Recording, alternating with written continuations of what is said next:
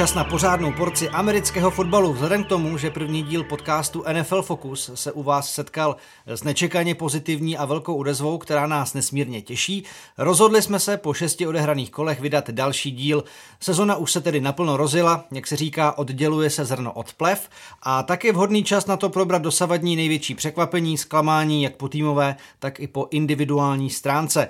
Po doufáme zevrubné zámořské sondě se na závěr zaměříme i na působení české reprezentace v nové soutěži s názvem Pohár tří národů. Ve studiu proto vítám nejlepšího domácího hráče posledních let a spolukomentátora ČT Sport eh, čerstvého Honzu Dundáčka. Ahoj.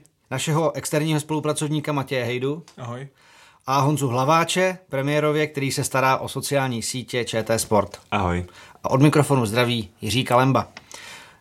Eh, jdeme na to Stejně jako v minulém podcastu, to znamená, začínáme takovým kolečkem oblíbených týmů, jak se jim zatím dařilo a co se dá říci, tak eh, vykopneme od Honzi Dundáčka a Chargers.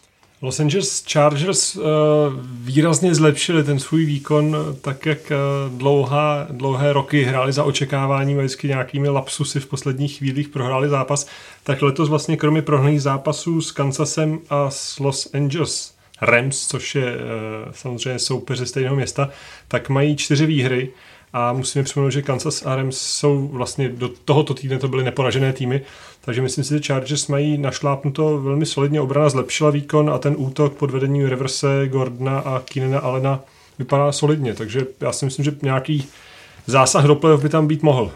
Já mám teda Keenana Elena ve svém fantasy týmu a myslím, že trošku za očekáváním, že ještě možná by to mohlo být něco lepší, ne u něj. Určitě, vždycky to může být lepší, ale, ale prostě 4-2, jako solidní výkon na ty dvě prohry opravdu se dvěma nejdominantnějšími týmy v NFL až do této chvíle. Chargers se navíc má vrátit eh, do obrany Joey Bosa, což je zase obrovský jméno. To je významná spruha samozřejmě, nejlepší pass rusher. Už se nám tady nesměle připomněl Matěj Hejda, Chicago Bears, tak povídej. No tak u Chicago oproti předešlým sezónám 3-2 je velice pozitivní rekord, většinou tohle dobou se koukám, jaký mladí hráči budou na draftu, ale, takže z tohohle hlediska je to dobrý, na druhou stranu mohlo to být daleko lepší, ten tým mohl být klidně 5-0, v podstatě ty dvě prohry, který zaznamenal, se nedá říct, že by úplně soupeř je přehrál, ale spíš oni si prostě ty oba zápasy vyloženě prohráli. No hlavně co, ten první, co? Jak ten první z Green Bay, to byl na absolutní kolaps, tak teď v Miami to, co, to, jeden tým se předháněl s druhým, co, kdo udělá jako horší, horší věci na hřišti a bohužel Bears eh, byli nakonec tím horším týmem ještě proti quarterbacku, jako je Brock Osweiler. ten má své kvality. Což je docela zajímavá statistika, on je proti Bears 3-0, takže mm-hmm. asi, asi to na ně umí a nechtěl, nechtěl bych vidět, jak vypadala atmosféra v kabině po takovéhle prohře. Tak a třetí do party Honza Hlaváč, fanoušek New England Patriot, sedící v tričku s číslem 12 v našem studiu. Tak Honzo. Tak já jsem po víkendu samozřejmě nadšený, protože náš tým předvedl úplně úžasný výkon ve zápase, který bych zatím označil si za zápas sezony, protože 43-40 z Chiefs to byla opravdu úžasná ofenzivní podívaná. Asi teda nic pro fanoušky pantování, protože jediný pant přišel asi 4 minuty do konce v celém zápase ale abych schrnul tu sezonu Patriots, jsme se trochu rozehrávali v září, to je pro nás ještě klasická taková příprava. Byly tam vlastně dvě prohry, které ukázaly, že Brady na začátku sezóny měl nedostatek ofenzivních zbraní, což se změnilo s příchodem Joshe Gordona a hlavně s návratem Juliana Edelmana. Myslím si, že ta naše ofenziva teďka patří k nejlepším lize a jestli se podaří ustálit obrana, budeme zase patřit těm nejlepším. Mm-hmm, dobrá. Já bych to teda zakončil s dovolením Seattlem Seahawks. Eh, které jsem teď viděl naživo ve Wembley proti Raiders, udělal mi velkou radost tím jasným vítězstvím a tím, eh, jak naprosto přejeli Oakland. Bilance 3-3 mohla být mnohem lepší. Myslím si, že klidně 5-1, vůbec by se nikdo jako nemohl divit. Eh, ztracený zápas Denveru, vyrovnaný utkání s Chicagem, pak eh, výhra nad Dallasem a Arizonou díky eh, kopu Sebastiana Jenikovského. Zranil se Earl Thomas, který byl do té doby samozřejmě jako úplně dominantní obranou zbraní dal prostředníček se trené, trenérovi a svým spoluhráčům, když ho odnášeli na, na nosítkách ze hřiště, takže uvidíme, jak to bude, ale nevypadá to úplně, že by se jeho kariéra v Seattle nějak prodloužila po tomhle tom. Nicméně ten tým předvádí oproti očekávání a ty první dva zápasy opravdu vypadaly, že se to jako dává dohromady. Teď mnohem lépe hraje útočná lajna. Rozjela se běhová hra, protože tam je trojice eh, Carson, Davis a Penny, kteří všichni tři ten běhový úkol zvládají výborně. Russell Wilson je stále Russell Wilson. Vrátil se Doug Baldwin, Tyler Rocket, takže mně tohle to připadá jako velice pozitivní. Teď je bye week, takže si se dá dohromady. Doufáme, že to, je, že je to nějak nerozhodí, protože víte, jak to bývá, že někdy ten bye week s tím rytmem zápasovým týmu dokáže divy. A eh, říkám, škoda těch prvních dvou zápasů a Seattle teda pro mě určitě příjemnější, než když jsem tady prognozoval na začátku smutnou sezonu, takže tolik. Já bych tobě se ještě doplnil, že vlastně možná nejlepší výkon Seattle přišel paradoxně při té prohře z Rams. To byl zápas, vlastně... pro mě to byl zatím prostě to zápas roku, kdy opravdu k tomu nebylo daleko a mohli, mohli Rams porazit, potrápit víc. No. Právě tam tu, tuším chyběly dva body, bylo to vlastně na jedné konverzi čtvrtého downu, která se Rams povedla a bylo to asi zatím největší trápení Rams proti nějakému soupeři, takže... A největší rozdíl u Seattle vidím, že se podle mě po letech zlepšila ofenzivní linea hmm. a už uh, myslím si, že je tam hodně znát vliv Petra Carola, uh, trenéra, uh, směrem k quarterbackovi, aby to prostě všechno nebral hrozně tak na sebe. Daleko víc běhají a Seattle je příjemným překvapením. Jo. Tak a... bez té online to prostě jinak nešlo, no. bylo to vždycky prostě rastleně se nám začaruj a, a samozřejmě on věděl, že to dokáže a až to nadužíval, protože jakmile ten quarterback stejně jako u Rodgerse jsme se bavili, že občas dokáže, nebo občas to bere až moc na svá ramena, protože ví, že ten první rytm pravděpodobně vyjde, pak tam začne něco vymýšlet. Velmi často to vyjde, ale vlastně není to vůbec systémové a není to správně z pohledu toho, té koncepce. A to, jak by to podle mě mělo vypadat, ukázal hned teď první drive proti Oaklandu ve Wembley, kdy, který trval asi 7,5 minuty. A uh, Russell Wilson jenom předával míče nebo volil krátké přihrávky. V podstatě sám nic nemusel vymýšlet a uh, Seattle se krásně posunul uh, po hřišti pak pro první teda pasový touchdown. Prostě úplně nádherná ukázka toho, že když potom byl Russell Wilson potřeba, tak něco udělal, ale nebyl přehlcen. Tak dobrá, úvodní kolečko za námi, už jsme zmiňovali zatím nejdominantnější tým celé soutěže, neporažení LA Rams. Honzo, díky čemu jsou tak dominantní, proč, co je zatím, že jedou tak ohromný válec? Poslední neporažený tým tedy. A je krásné vidět, jak od odchodu Jeffa Fishera se tým, který prostě dlouhodobě patří do úplné mizérie, dokáže za jeden tým, za jeden rok otočit do naprosté elity. S příchodem nejmladšího headcoache Shona McVeigh, který eh, se stal v 31 leté headcoachem teď už LA Rams, vlil, dožil Rams novou krev, nechal si dlouholetého koordinátora, nebo přivedl dlouholetého obraného koordinátora Vejda Philipse, který je považován za jednu z největších hlav na obranu. Zároveň si i nechal někoho z trenéru Jeffa Fishera, nechal si special team koordinátora Johna Fesla. To znamená, že na takhle mladého head coache, on dokáže velmi dobře fungovat v rámci těch personálních změn a neudělal to tak, že by přivedl prostě novou krev všude a všichni mladí a všichni moji kamarádi, ale velmi dobře zvolil ty své pomocníky a má ohromně talentovaný tým na, na všech frontách a mladý tým, to znamená, že si to dokáže, on nemá uh, že jo, franchise quarterbacka na na tu hvězdnou smlouvu podepsanou, znamená Jareda Goffa ještě v nováčkovské smlouvě, stejně tak Gurleyho, to jsou dvě ohromné hvězdy, které až se dostanou do kontraktu, tak to bude pro Rams problém, ale zatím je tam drží a skvěle hrající obrana, takže Rams radost pokoukat a je radost vidět, že tým, který prostě dlouhodobě patřil k otloukánkům, tak to za rok dokáže otočit a Sean McVay je nejzábavnější personou mezi headcoachy v současné době nasledování, ohromná hlava a ohromně talentovaný člověk. Ono to bylo vidět v tom zápase proti Seattleu, kdy vlastně eh, ten čtvrtý a jeden, kdyby ještě pak Seattle, pokud by uh, Rams pantovali, tak uh, by v podstatě Seattle měl šanci na to ten zápas vyhrát nebo otočit.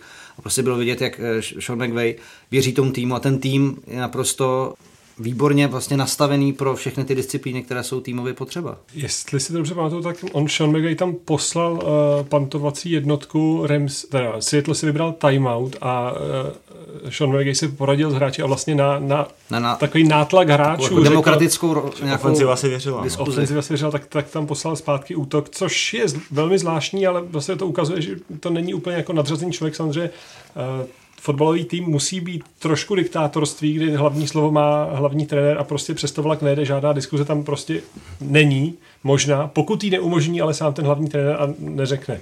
Mohli jsme to vidět i, i v Super Bowlu, kdy si quarterback Eagles sám Nick zahlásil. Philly Special.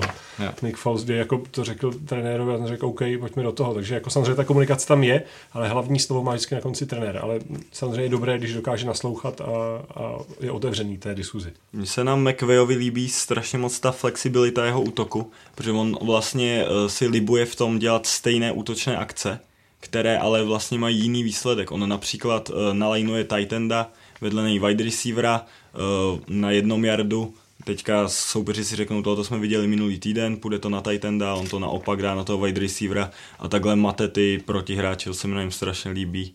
A ještě bych určitě vypíchnul ofenzivní line Rams, která je podle mě nejlepší v lize momentálně. Nejlepší v lize, a určitě. Dává hrozně času Goffovi. Tím to samozřejmě jde mnohem snáš a ono o tom game designu, který má na starosti právě ofenzivní koordinátor, v tomto případě head coach, který je uh, odpovědný za hlášení akcí, jde hodně o tom, jak moc dokážete dopravit míč k receiverovi, nebo jak moc je receiver otevřený, když mu dopravujete míč. A právě Rams a Chiefs excelují v tom, že jejich receiveri zachytávají ty přihrávky a okolo nich pět yardů není vůbec nikdo. A to je čistě o tom, jak kvalitní máte trenéry a jak eh, dokážete udělat ten game design.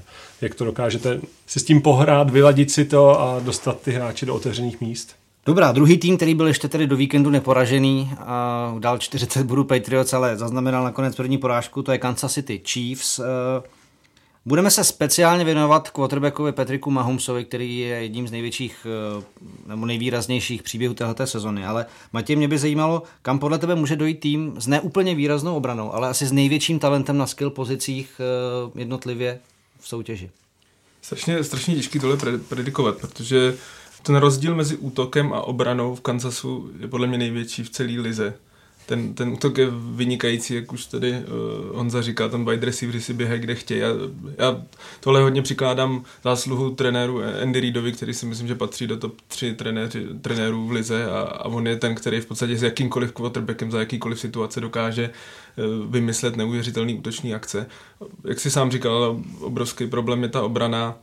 Tam v podstatě Eric Berry All Pro safety je zraněný, měl by se vrátit, ale zase jsem čet někde spekulace, že možná vůbec nestihne hrát tuhle sezónu ještě Justin Houston, další skvělý hráč, taky ho trápí zranění a zdaleka nehraje, tak jak jeho smlouva by, jak jeho smlouva vypadá.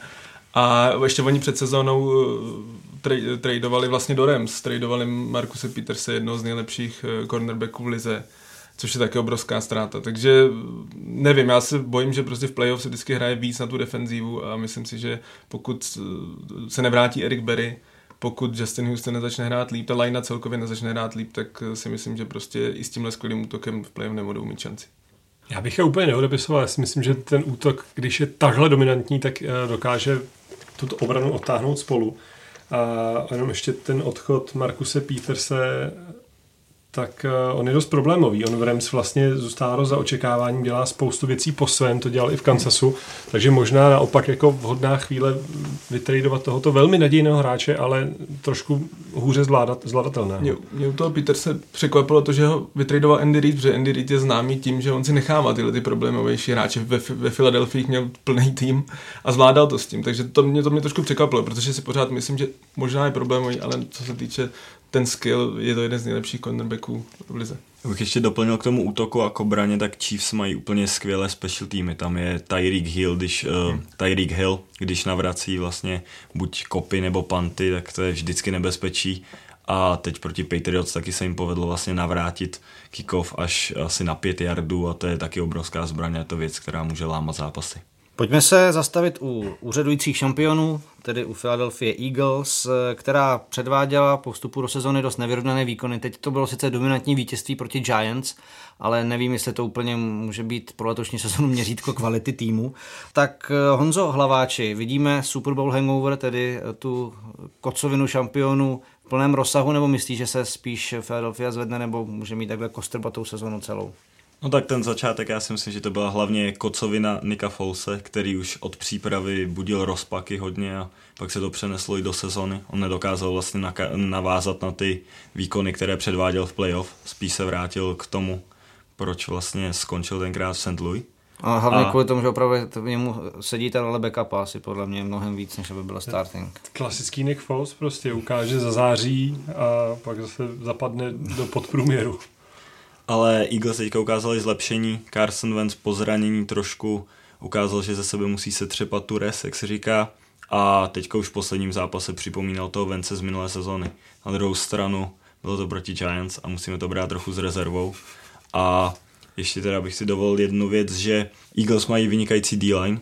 Myslím si, že Fletcher Cox by mohl uh, teďka už klidně kandidovat na jedno z defenzivních hráčů roku. A myslím si, že tohle to bude rozhodovat, jestli oni dokážou vlastně tou defenzivou pořád přehrávat uh, protihráče, tak ta ofenziva se přidá a můžou jít zase daleko. Navíc oni hrajou v té docela vyrovnané divizi, kde se nikdo moc nežene na první místo, mi přijde, takže tam se může stát cokoliv a myslím si, že do playoff to mají otevřený a mají skvělého kouče a uvidíme ve vyrovnané divizi a Giants.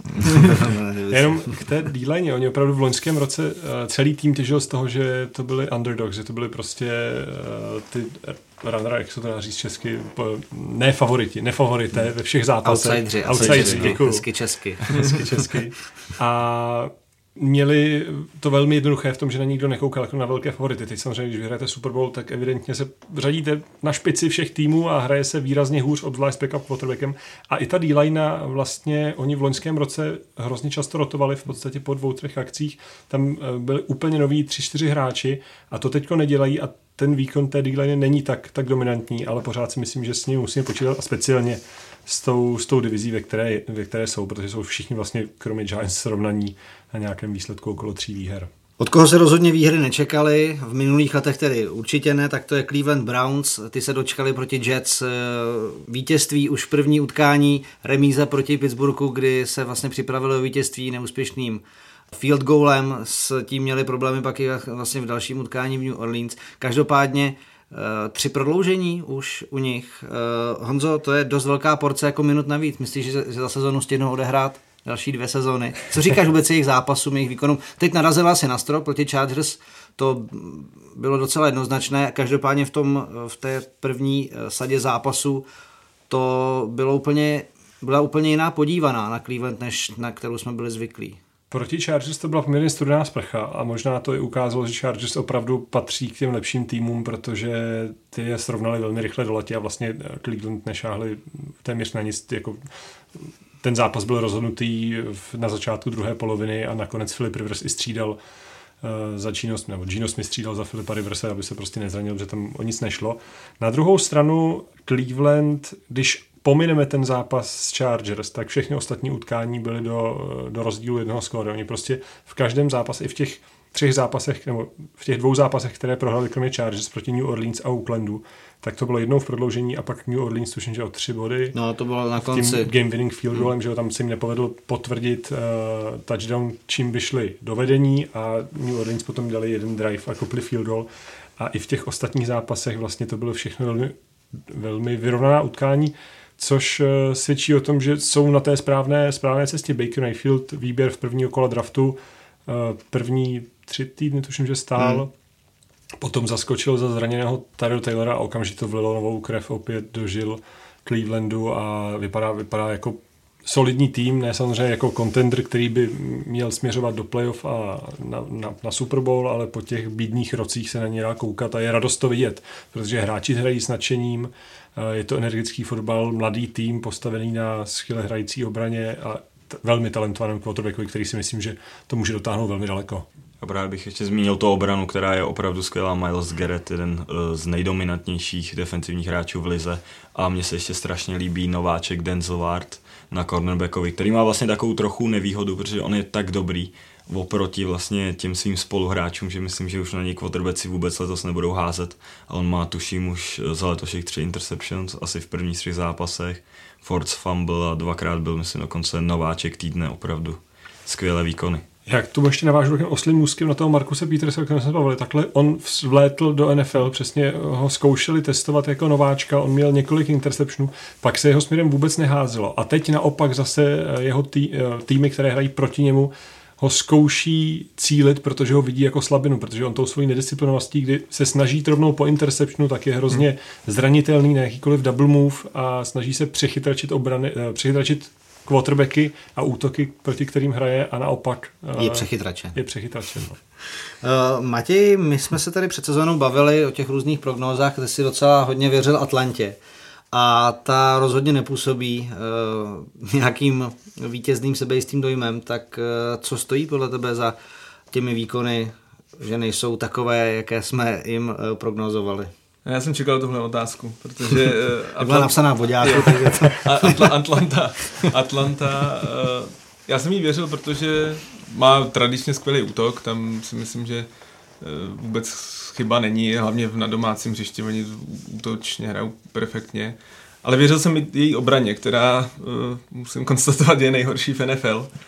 Eh, na druhou stranu důvod, eh, proč je tak špatná, je obrovské množství zranění. Oni mají asi pět starterů, když tři jsou do konce sezóny zranění a další dva by se měli vrátit někde v půlce sezóny, hlavně Dion Jones, hvězdný linebacker a srdce obrany Atlanty je zraněn a myslím si, že prostě pokud má tým tolik, tolik zranění na jedné straně, buď to v obraně nebo v útoku, tak se prostě s tím těžko vyrovnává.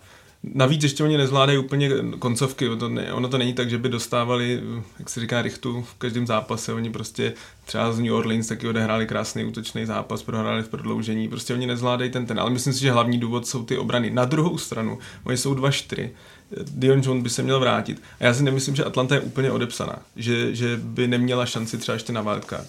Já jsem viděl utkání se Cincinnati, které prohráli také vlastně mm, finálním drivem a tam prostě bylo vidět, hmm. že obrana. ta obrana jako hoří. No. Ta poslední akce, kdy dal AJ Green touchdown, potom co cornerback prostě hrdině bránil flat místo toho, aby dropoval a pomohl prostě na tom hlubokém corner. To bylo, to bylo zoufalé, ale je to o těch zraních. Atlanta prostě nejvyšší očekávání, všichni si mysleli, že to zvládnou a oba starting safety, Dion Jones hmm.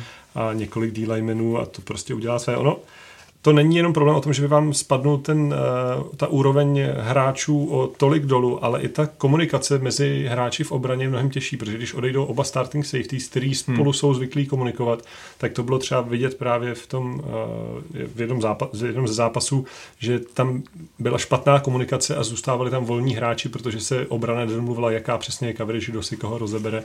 A to všechno s těmi novými hráči jste schopni postupně ladit, pak samozřejmě narazíte na ten, na ten talentovaný strop, který bude určitě nižší než s těmi startery, ale, ale myslím, že ta výkonnost obrany by se ještě měla zlepšit po tom, co se spolu pár týdnů sehrají.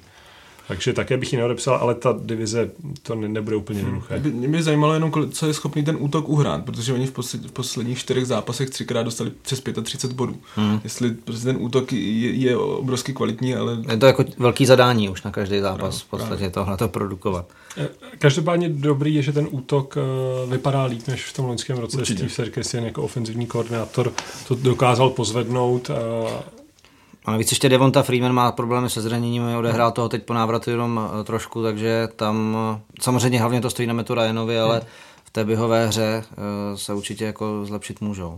A v Atlantě jaký září nováček, Calvin Ridley má 6 touchdownů, což je, myslím, pořád nejvíce mezi receiverama v NFL, to je skvělý roadrunner a opravdu jistý terč Meta Ryana. Tak když jsi se Honzo připomněl, tak na tebe mířím s další otázkou. My jsme od vás posluchačů dostali několik podnětů, jestli to nechceme dělat každý týden, eh, což si myslím, že by bylo hodně ambiciozní na začátek tohle projektu.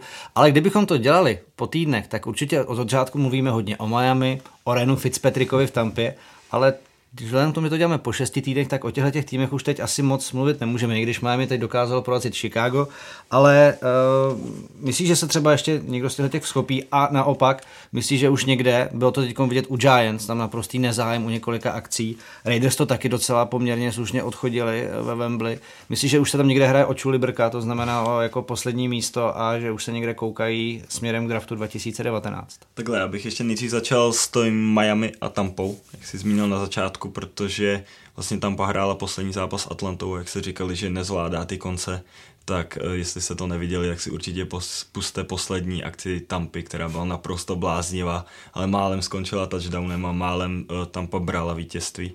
Mohli být teďka 3-3, mohlo to být jinak.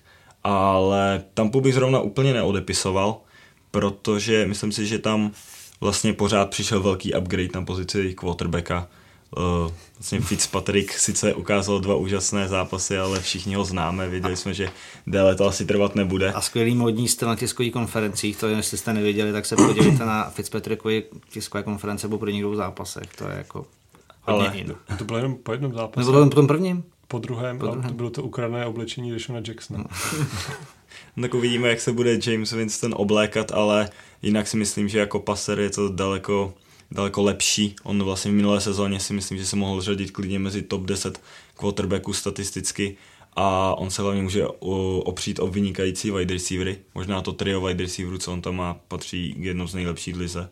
Deshaun Jackson a Mike Evans, to jsou opravdu top špička a jestli se jim vlastně podaří vyvážit tu nejhorší obranu v lize, která je statisticky 32. asi ve čtyřech různých ukazatelích, tak ještě vlastně můžou začít vyhrávat. Oni začali tím, že vyhodili, myslím, včera koordinátora defenzivního Smise. Hmm. Tak uvidíme, jestli to něčemu pomůže.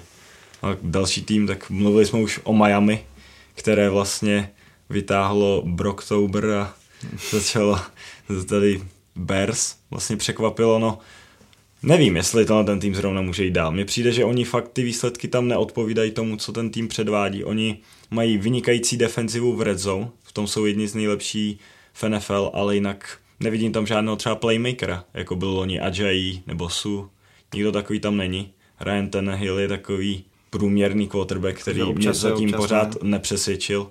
On je takový jako, že můžete s ním být spokojený, ale není to hráč typu prostě playmaker, jako je Aaron Rodgers nebo prostě franchise quarterback. Myslím si, že Ryan Tannehill je takový ten hráč, který vám neudělá ostudu, ale přivede vás maximálně k sedmi vítězstvím a to prostě v divizi, kde máte Patriots, nestačí. Já si myslím, abych ho teda neodepisoval, mně zase přijde, že v těch posledních uh, dobách, když nebyl zraní, tak uh, se opravdu zlepšoval poměrně dobře. On zase pořád je to ještě relativně mladý quarterback, tak jako ty si třeba věřil Winstonovi, tak já si myslím, že ten když bude obklopený malinko lepšími playmakery, tak, tak by mohl hrát solidně a ten vstup do sezóny vypadal dobře. Pak přišla dost studená sprcha od, od New England Patriots, ale ještě rozhodně bych je nedával na jednu hromádku z Giants třeba. Ne, ne, máme určitě se návod, jsou vlastně 4-2. Tam jediný, že když se člověk podívá na jejich soupisku, tak si řekne, že tam není vůbec žádná hvězda, že tam nejsou hvězdy. Ale podle mě, já tam si myslím, že je obrovská zásluha kouče Gejse.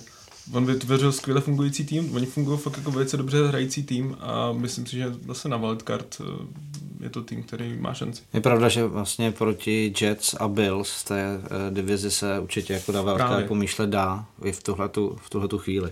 No a když už se bavíme vůbec o těch prognózách směrem playoff, tak teď máme dva odskočené týmy výkonnostně, výsledkově, Rams, Chiefs, jsou tam ale další jako silné váhy, taková ta střední skupina Steelers, eh, Bengals začali skvěle sezónu, Carolina, Chargers.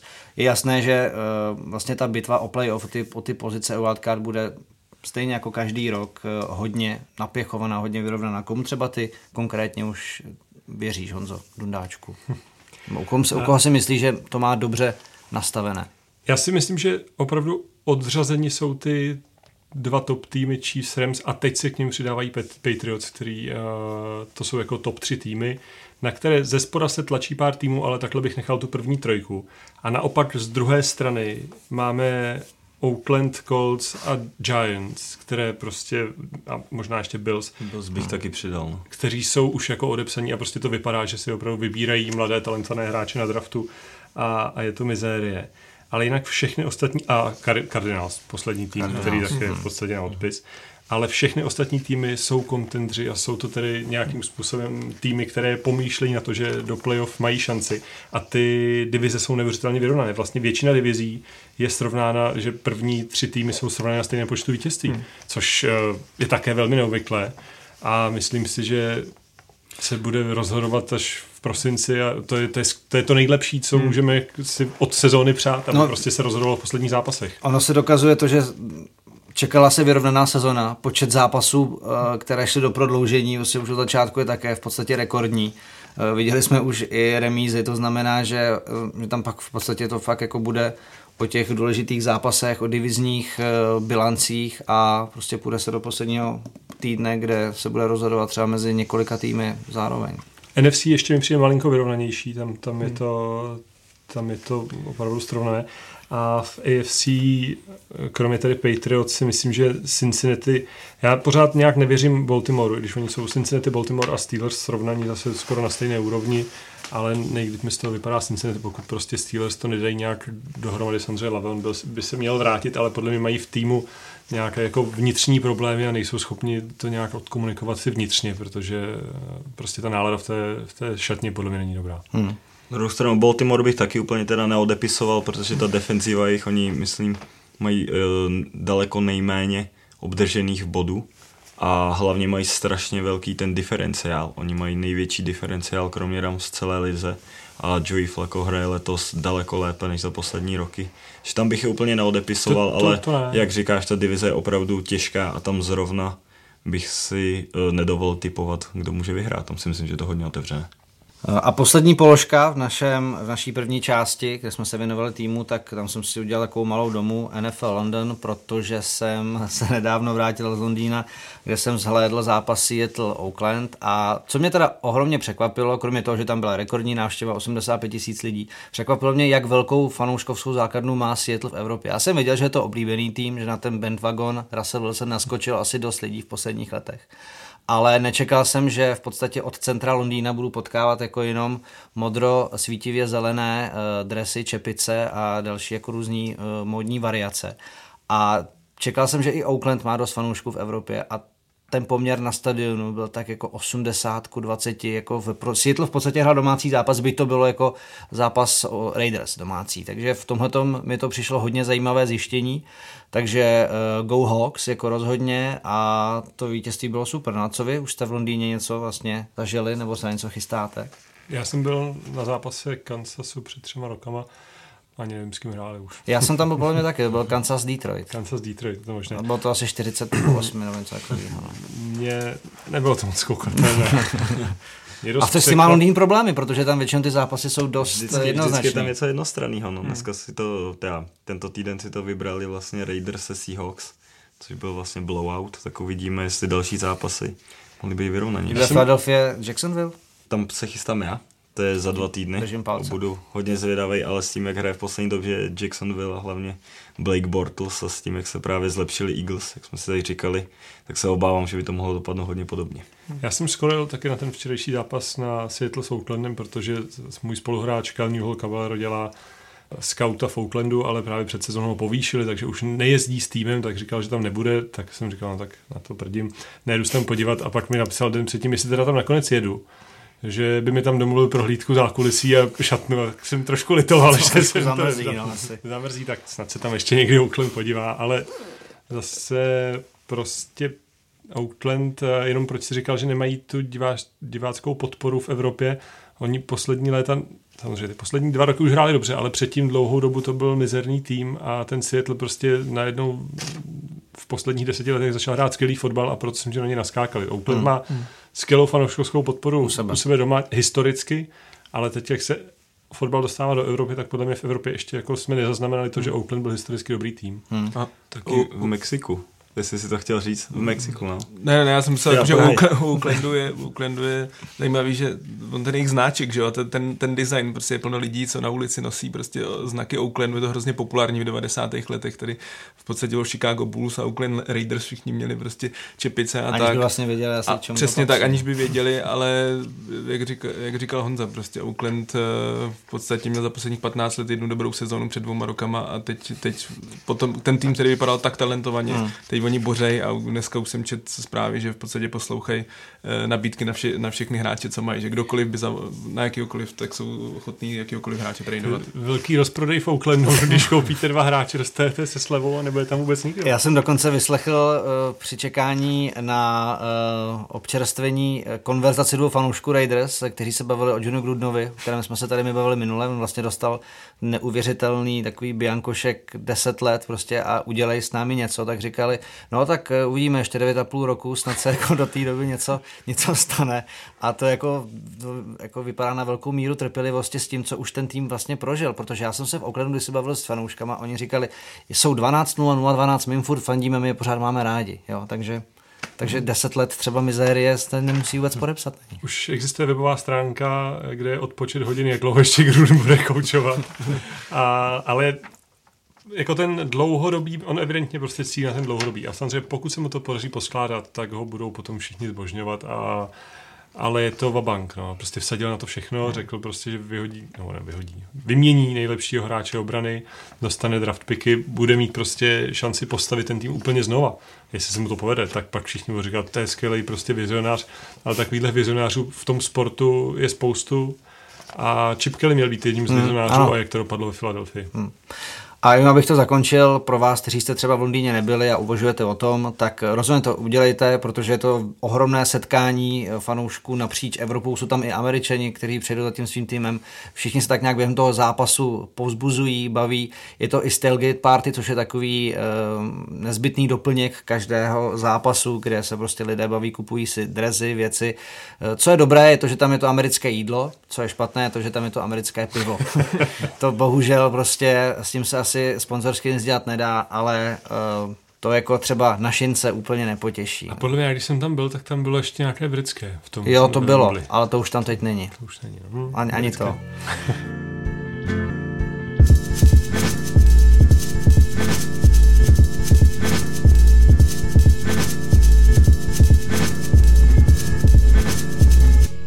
Tak jo, máme za sebou uh, část uh, s názvem týmy a pojďme se věnovat uh, individuálním výkonům. A jako první jsem si tady poznamenal Patrika Mahomse, quarterbacka Kansasu, který je ve své druhé sezóně, loni se tak jako lehce zaučoval a teď prostě předvádí neskutečné parády. Eh, má kanon v ruce, co říkáš těm jeho výkonům a tomu, jak se prezentuje, protože když do toho nezasáhne nějaká vyšší moc a zranění, tak se tady rýsuje jedna z opravdu velkých postav pro celou NFL na několik let. Skvělý vstup a hrozně zábavný hráč na sledování. Musím říct, že opět se možná potvrzuje v NFL, že pro nováčkovského quarterbacka je velmi důležité neskočit prostě rovnou do té vody protože to vás začne topit, ale hezky si tam pomaličku strčit nejdřív nohy, okoukat se, zvyknout si na to, že to je prostě rychlejší, že to je v úplně jiném tempu, že prostě obranný koordinátor dokáže vytvářet neuvěřitelné věci a mást kde koho. Prokázalo se to na, na spoustu quarterbacků, že pokud dostali ten čas první dva roky si odsedět za nějakým lepším nebo za nějakým starterem, tak to může jenom prospět a Patrick Mahomes vstoupil do sezóny s 12, se šňurou 12 touchdownů bez interceptionů. Pak měl trošičku výpadek, tam bylo myslím, že šňůra pěti interceptionů za sebou ve dvou zápasech, ale ten má před sebou zářnou budoucnost a hrozně pomáhá samozřejmě head coach Andy Reid, který kdykoliv měl, nebo jakéhokoliv quarterbacka měl, tak ho dokázal zvednout a ukázat, že, že má co nabídnout. Ať už to byl Donovan McNabb ve Philadelphia, Michael Vick, anebo Alex Smith eh, v Kansasu potom už, protože s Alexe Smith také udělal skvělého quarterbacka a to pak ho vytradovali. A samozřejmě tomu ještě poslední věc, samozřejmě tomu pomáhá hvězdami nabit, nabitá soupiska. Hmm. Travis Kelsey na pozici Tyron, Tyreek Hill a Karim Hunt. To jsou skvělí hráči všechno. A nebo Brett Favre v Green Bay, mě, kde vlastně Andy Reid byl jako ofenzivní koordinátor. Mně přijde, že, že, že Brett Favre je zrovna ten quarterback, který je hrozně Petu Mahomesovi podobný a, že, a že oni v podstatě je to takový perfektně, eh, nebo takhle hrozně silný rameno a dobře pohyblivý quarterback. Myslím si, že zase ta genialita Andy Reida, prostě to je ten v podstatě z jakýhokoliv quarterbacka dokáže dokáže vytěžit maximum. Ještě k tomu silnému rameni, on, eh, jeho otec byl Major League Baseball nadhazovač, to znamená profesionální sportovec nadhazoval v baseballu a samozřejmě odtud vychází zřejmě ta, ta síla hodu a bylo prostě vidět nějaké video z rozcvičky, on jenom tak prostě hodil míč a ten míč letěl asi 70 yardů, tak se na to začal jako novináři ptát. On říkal, že jako mu to docela jde na ty větší vzdálenosti a že rekord naměřený z college má 82 yardů, což je skoro celé říště. Celé říště. ale pak to teda schodil, ale trošku mi foukalo teda dozad vítr, takže to, no, ale já jenom tak, abych to jako srovnal pro ty z vás, kteří třeba neskoušeli míčem, tak já jsem někde jako na 55, když mi trošku fouká dozad, tak 60, a to je prostě 20 yardů Což se nemůže, nemusí dát jako tak velký rozdíl, ale když si to jako vezmete procentuálně, tak je to jedna třetina. Je to dost velký rozdíl. No já jsem viděl nějakého video ještě z, ze střední školy, kde hrál basket a kde prostě smečoval, střídal trojky, jakože to je prostě tak jako sportovní naprosto super talent, uh, takže já si vidět, že jako to sedí. No a kromě hlavně těch fyzických abilit, které se tady vyjmenovali, tak on je strašně silný mentálně, tak teďka bylo vidět v tom zápase, oni vlastně si jim vůbec nepodařila první půle, hrajete na Foxborough, máte dva piky, nula touchdownů vlastně. A on se dokázal oklepat a vlastně Toma Bradyho pořádně prohnal, Kansas ten zápas v jednu chvíli otočil a bylo to až do posledních vteřin vyrovnané, takže tam je vidět, že on je psychicky ohromně silný jsem s chodokostí tenhle eh, zápas komentoval na sportu a jednoznačně nejlepší zápas, který jsem viděl v téhle sezóně. Já trošičku mám smůlu na ty výběry, takže jsem už byl takový otrávený. New England jsem s chodokostí měl asi po páté a oni ve spoustě zápasů jsou velmi nudní. Prostě je to takový unilý fotbal, jenom aby to fungovalo ale tohle zatím jsem se jako, vlilo mi to zase zábavu do fotbalu a jsem z toho nadšený. No, ale on to funguje už 15 let, že no. o kom se také hodně mluvilo v posledních týdnech, tak to byl quarterback New, New, New Orleans Drew Brees, který překonal rekord Peytona Manninga 71 940 yardů. Zároveň se taky daří Michael Tomasovi, tak Matěj, kam tahle ta dvojice může dotáhnout Saints a hlavně co říkáš Brýsovi, jehož příběh si na našem webu taky uh, sepsal do velice zajímavého článku, který vám doporučuji. Myslím, že můžou dojít daleko, myslím, že můžou dojít úplně nejvejš, eh, protože ta, vůbec ta, ta divize, kde jsou třeba s tou, s tou Atlantou, který já jsem věřil a teď po těch zranění to budou mít velice těžké, tak New Orleans je ten druhý tým, který si myslím, že eh, v podstatě už před sezónou sadil všechno na jednu kartu, posílil, tradoval na, na, na draftu, aby zlepšil defenzivní lineu. Sice ta obrana trošku eh, pokulhává, ale pořád ten, ten útok je tak strašně silný. Michael Thomas je podle mě nejvíc nedoceněný wide receiver v lize eh, vždycky, když se mluví taková ta top 3, tak Julio Jones, Odell Beckham a eh, Antonio Brown a vždycky na Michaela Thomase se hodně opomíjí já si myslím, že eh, on tam do, mezi těch, těch top 3 patří. Je to, je to opravdu, je to obrovská hvězda, dokonce Drew Brees ve své kariéře, kariéře nikdy takovýhle wide receivera neměl, takhle, takhle kvalitního. A to je podle mě možná jako největší rozdíl, že, že takhle na, na konci kariéry on má tak, takovouhle kvalitu, takovouhle kvalitu na, na pozici wide receivera. A co se týče jeho kariéry, zase on, on, se taky, on se taky hodně potýká s tím, že je trošku nedoceněný. Vždycky, když se mluví o těch top 5 nejlepších quarterbacků ligy, ligy v historii, tak uh, on čísla na to má, ale tím, že vyhrál v úvozovkách jenom jeden Super Bowl, tak se často opomíjí na druhou stranu uh, Brett Favre má třeba, má to podobně, tak má, má taky jeden. Je, jenom jeden. Je, je, to, je, to, je to těžký tam strašně u toho potrbeka takhle hodnotit, jak historicky, eh, jestli byl lepší nebo, nebo horší než ten druhý, strašně záleží na týmu. Taky se říká, že Drew Brees nikdy neměl tak, tak kvalitní obranu, jako měl třeba Tom Brady, hlavně v prvních třech Super Bowlech, co vyhrál, kde, kde v podstatě obrana Patriots byla hvězdná. Ono je to podle mě jako nesrovnatelné, je to takové samozřejmě eh, novinářsky atraktivní říkat si, kdo je lepší, hmm. ale je to prostě, ne, ne, dokud toho hráče nevytáhnete, takhle prostě ho nezvednete z toho týmu, nepřesunete ho jinam. Hmm. Představte si, byl prostě Rodgers v New Englandu, to by neporazil vůbec nikdo. Že? Hmm. A takhle se to dá udělat se všema, ale vůbec prostě já si tím srovnáním trochu bráním a prostě Drew Brees, skvělá kariéra, uh, útočí na spoustu překonání ještě dalších rekordů a s Seanem Paytonem na pozici head coache prostě mají dlouhodobě postavený útok na tom, že se hází míč do všech směrů pořád, dlouhodobě prostě skorují mraky bodů a jsou velmi zábavní na sledování a ještě jenom poslední z tomu překonání rekordu Peytona Manninga. Peyton Manning k tomu natočil video. Tak vtipný video. Kde Breesovi gratuluje při krájení rajčat a říká, že teda ho to trochu mrzí, ale že, že Brees si to zaslouží. No. Úplně prostě Manning. Uh, možná by se to dalo říct do dnešního zápasu proti 49ers, ten comeback byl skvělý, ale Aaron Rodgers potom asi i po tom zranění prvním zápa- v prvním zápase sezony eh, byl trošku za očekávání, my jsme ho tady vynášeli při prvním podcastu skoro až úplně do americko-fotbalového nebe, ale uh, ta realita nebyla úplně pro Green Bay tak pozitivní, útoku to rozhodně drhlo. Eh, svou vinu na tom samozřejmě má i Rodgersova menší uh, pohyblivost a to, že se mu už něk, po několikáté v kariéře stalo, že prostě ho tohleto limituje. Tak uh, co se podle tebe jako u Green Bay zatím nedařilo úplně rozvinout, Honzo?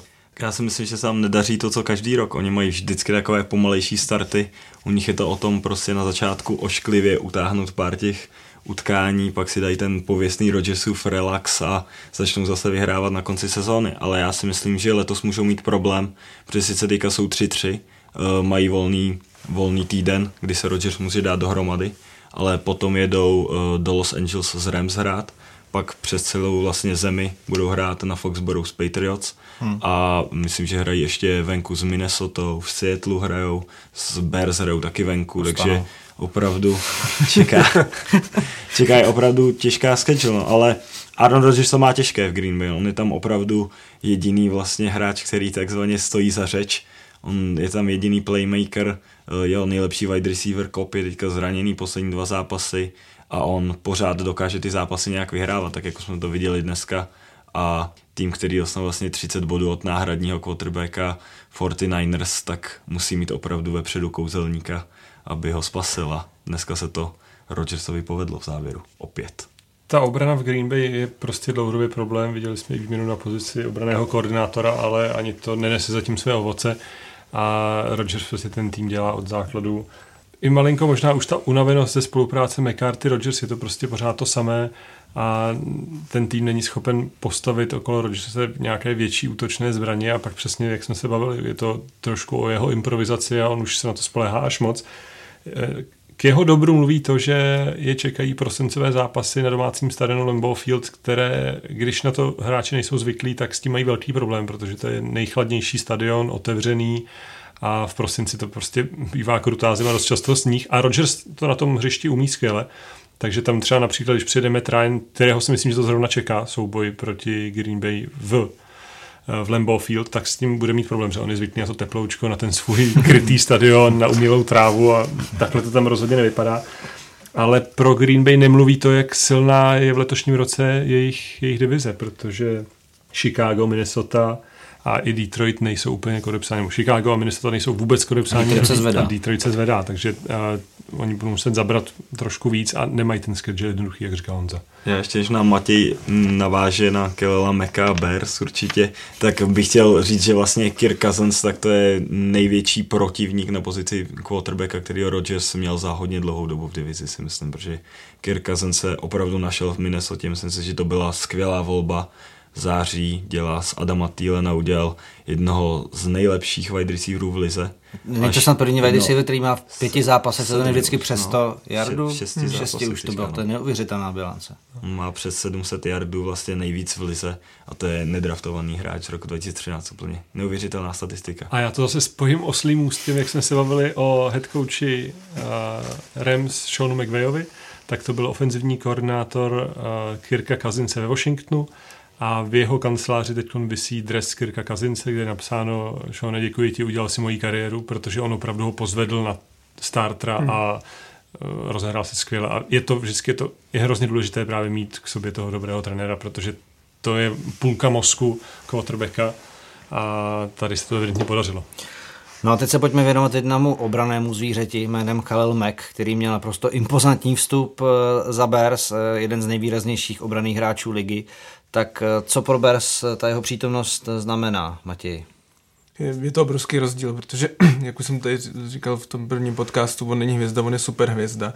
A ta obrana, která byla kvalitní, tak on ji pozvedl mezi top 3, top 5. Teď teda jako bych se nedíval na ten poslední zápas, ten úplně ne, nevychází v těchto těch prognózách, ale Kalmek je prostě obrovská hvězda a já, já teda nechápu, nebo když jsme se tady bavili o kouči Grudenovi, tak uh, já, já, se, já prostě nedokážu pochopit, že takovýhle hráče on pustí, protože jako sice, sice za to dostal dvě první kola, ale vy nemáte vůbec jistotu, že, že na takových pozicích můžete sehnat skoro poloviční hráče jako Khalil Mack.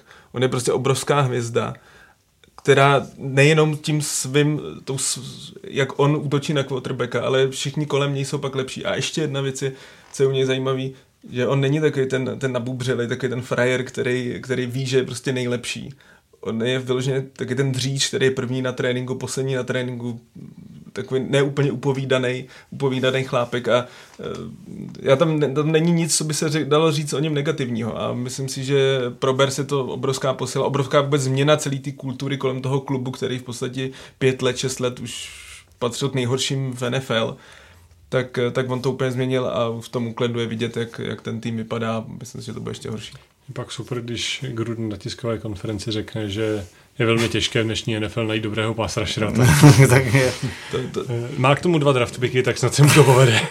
to je vždycky na internetu probíhají takový ty, ty, ty fotky, kde tam je Khalil Mack a jeho statistiky a statistiky celého Oaklandu a Khalil Mack pořád vychází, že má víc seků, víc force fumble a víc touchdownů než, než obrana celého Oaklandu. Takže. Tak ten jeho vstup byl jako to neuvěřitelný vstup. Jako... Jsem nezažil No a Oakland trošku může plakat, ale zase, jestli prostě se to Gordoni za pár let povede, tak, tak budeš říkat, Hlavně je to ještě Oakland čeká stěhování do Las Vegas, to znamená, že... že budou chtít, že um, že opustí tu svoji základnu, takovou jednu z nejtradičnějších jako hmm. fotbalových bašt. Ale to není teď téma, to, jsem, to se můžeme bavit v nějakých hmm. dalších podcastech. Pojďme ještě dokončit tohleto téma. Uh, nováčci poměrně výrazně, už jsme zmínili Bakera Mayfielda, teď skvělý zápas za tragické Giants, eh, nebo vůbec zápasy hraje výborně, running back eh, Barkley, Sam Darnold měl dobrý vstup, vypadá to samozřejmě, že Jets nejsou jako tým úplně jako špičkový, ale Sam Darnold rozhodně může být nějakou jejich nějakým jejich pevným bodem ve vesmíru, tak kdo se podle tebe, Honzo, nejvíce tím ukázal z nováčků? Tak nejvíce je vidět ten Saquon Barkley. Přesně tak, já myslím, že on hraje tak, jak všichni čekali, že bude hodně vidět a je hodně vidět hlavně v posledním zápase s Eagles. Myslím, že měl asi před 220 yardů ze scrimmage. Ale on je takový hráč, že uh, už se to říkalo právě, když šel z college a že to může být problém, že on buď má nějaký ten velký běh, anebo naopak třeba nezíská nic, že on dost často čeká, dost často je složen i pro záporné jardy a ukazuje se, že vlastně je to problém, zvlášť za takovou ofenzivní lineou, kterou momentálně, jestli se dá tomu dá ještě říkat ofenzivní linea, kterou momentálně vlastní Giants, tak on uh, vlastně čas od času předvede ten svůj 60-metrový úžasný běh, který všichni vidí v těch highlightech, ale to, že prostě několikrát je složen na nule a té ofenzivě moc nepomůže, tak to vidět tolik není. Tam jsou prostě zápasy, kdy on má uh, průměry jardu, myslím, že to bylo proti Jacksonville a proti Dallasu, tak měl 2,8 na běh, respektive 3,5 a dohromady to je pod 5 jardů na běh. I s těma letěma právě fantastickýma 60, 58 jardovými běhama a to mi přijde, že je trošku za očekáváním a že to je třeba věc, která není tolik vidět, ale že to potom tomu toku tolik nepomáhá, když vlastně musíte házet ty dlouhé třetí, třetí downy. No, zvlášť, když máte Eli Manninga, který opravdu výkonnostně jde hmm. ještě níž, než byl v loňské sezóně. To si myslím, že je právě nejhorší pro fanoušky Giants. Vidět, že sice Sequin Barkley je hvězda, bude hvězda, ale oni byli v pozici, kdy, kdy věděli, že dva roky jejich quarterback patří k nejhorším NFL a měli tu možnost vzít hráče, jako je Sam Darnold, hmm. generační talent eh, a v podstatě ho nechali, nechali Jets na třetí pozici konkurentovi z města nebo městskému rivalovi. Myslím si, že pro fanoušky Giants tohle musí být hrozný pohled a už teď si myslím, že koukají na, na, na draft, jaký quarterbacki tam budou. Já myslím, že vlastně hrozný pohled je taky pro Odela Beckhama uh, juniora, který snad hodil nejdelší pas sezóny, uh, právě on na Barkleyho, takže no. jako je to, hrozný, to, to hrozný pohled na Odela Beckhama, jak se steká pořád někde. Ona celá front office prostě stála za, za Manningem a řekla, že to je jejich quarterback a prostě mu věřili po těch Jasně, vyhrál dva Super Bowly, tak co to znamená pro ně. Evidentně jo. A proto vlastně draftovali Barkleyho, protože věřili tomu, že on hmm. je tak, takový talent, že dokáže ten tým pozvednout o level výš a takový je to opravdu ohromný talent a generační running back, ale ukázalo se, že running back nedokáže ten tým pozvednout o level výš. Je prostě potřeba quarterbacka. A zase dobrá zpráva pro Giants je, že budou vybírat vysoko na draftu a pro nějakého quarterbacka si asi letos už šáhnou, protože eh, jestli i po letošním ročníku front office bude tvrdit, že Manning je jejich quarterback, tak eh, bude asi na výměnu i front office. Tam já bych ještě právě k tomu řekl, tam vlastně jde taky o ten typ toho running backa, protože když si vezmeš třeba Jacksonville, když je z, uh, zdravý Leonard Fournette, tak to je přesně takový ten running back, který ti každý ten down něco ukrojí a toho Blakea Bortl se prostě občas stáhnout dokáže a ten Jacksonville několikrát dotáhnul k vítězství. A to tady právě u toho Barkleyho není, protože on prostě není konzistentní a i když je to prostě playmaker, je to zvíře a ve chvíli, kdy bude mít i quarterbacka, který ho využije právě i, i v jeho skvělé receiving game, tak bude nejlepší v lize a bude to prostě ofenzivní hvězda číslo jedna, ale oni by možná potřebovali spíš momentálně toho Forneta. On je připodobňován k Sandersovi, který také velmi často hmm. improvizoval a utíkal všude okolo.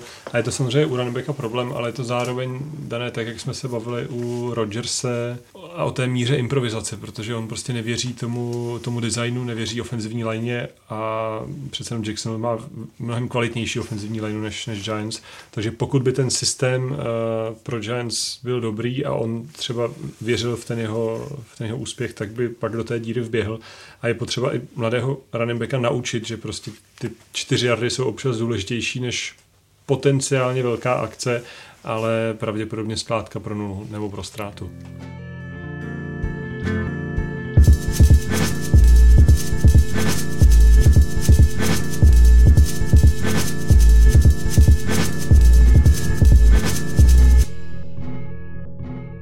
Přátelé, vzhledem k tomu, že jsme web Sport.cz, i když se jmenujeme NFL Focus Podcast, budeme vždycky věnovat také eh, české scéně a eh, momentálně aktuálnímu tématu s názvem reprezentace, protože ta dokončila své působení na nově eh, založeném poháru tří národů, kde se Češi utkali se Slováky, které porazili 44-0 a o víkendu prohráli poměrně vyrovnaný zápas v Budapešti s Maďarskem 15-23. Reprezentace začala novou kapitolu pod německým koučem Sebastianem Fandertem, eh, tak eh, vzhledem k tomu, že šlo o přátelské zápasy, tak jaký tým dal Honzo Dundáčku dohromady bez tebe, když si ukončil kariéru? Dal dohromady mladší tým a samozřejmě má před sebou dlouhou cestu, protože je to oskládání. Já začnu těmi negativními stránkami, jak mi obvykle. Eh, reprezentace amerického fotbalu je velmi složitá, obzvláště na naší úrovni, protože máme základní část eh, normální ligy, která trvá, dejme tomu, od března do dubna.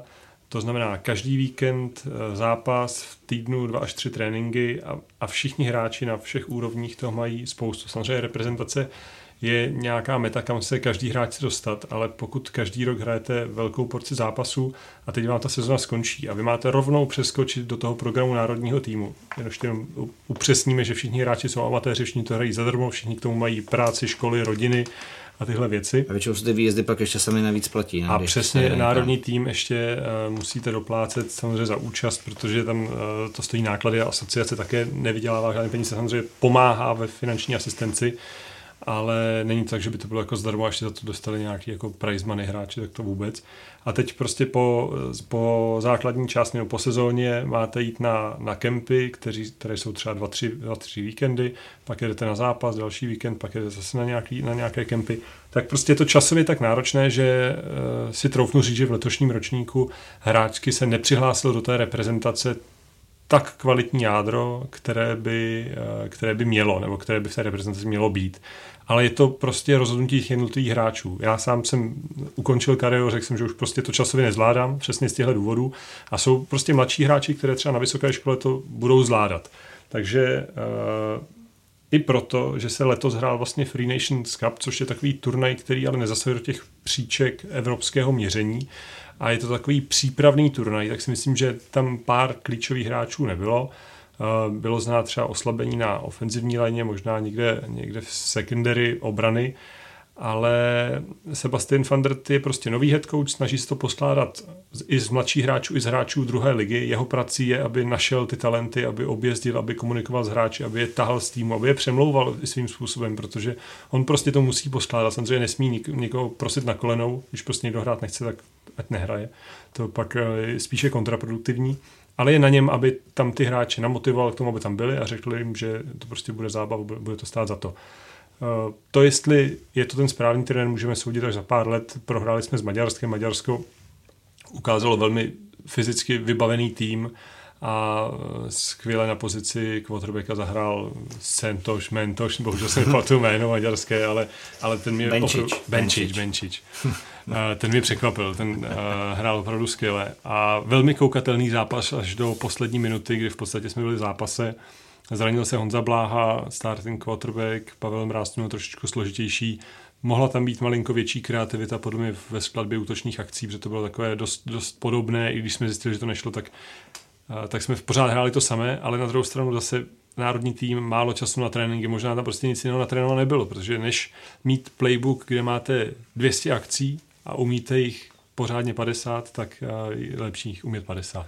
Vezmeme ten závěr teď eh, trošičku stručněji, přetékáme už do basketbalu. Eh, ukázaly ty zápasy se Slovenskem Maďarskem Matěji něco eh, pozitivního směrem dopředu myšleno k reprezentačnímu vývoji progresu. Byli tam právě zmíněni hráči z nižších soutěží, třeba running back Jan Dunovský, ani třeba fanoušci první ligy takovéhle hráče neznají, tak může se tam něco ukázat, najít tam nějaký talent, což může být progresem pro ten tým do budoucna. Já myslím, že největší pozitivem bylo to, že si ty mladí hráči vyzkoušeli, protože takhle já jsem neviděl ten zápas se Slovenskem a ten jednoznačně vyhráli, ale že ten, v tom zápase s Maďarskem, že si vyzkoušeli atmosféru na poměry evropského amerického fotbalu vynikající. A to si myslím, že je největší, že prostě kluci, kteří hrajou v, ty nižší, v nižších soutěžích, si vyzkoušet zápas takovýhle a držet se vlastně až do konce v takhle vyrovnaném zápase, to je podle mě největší, největší pozitivum toho.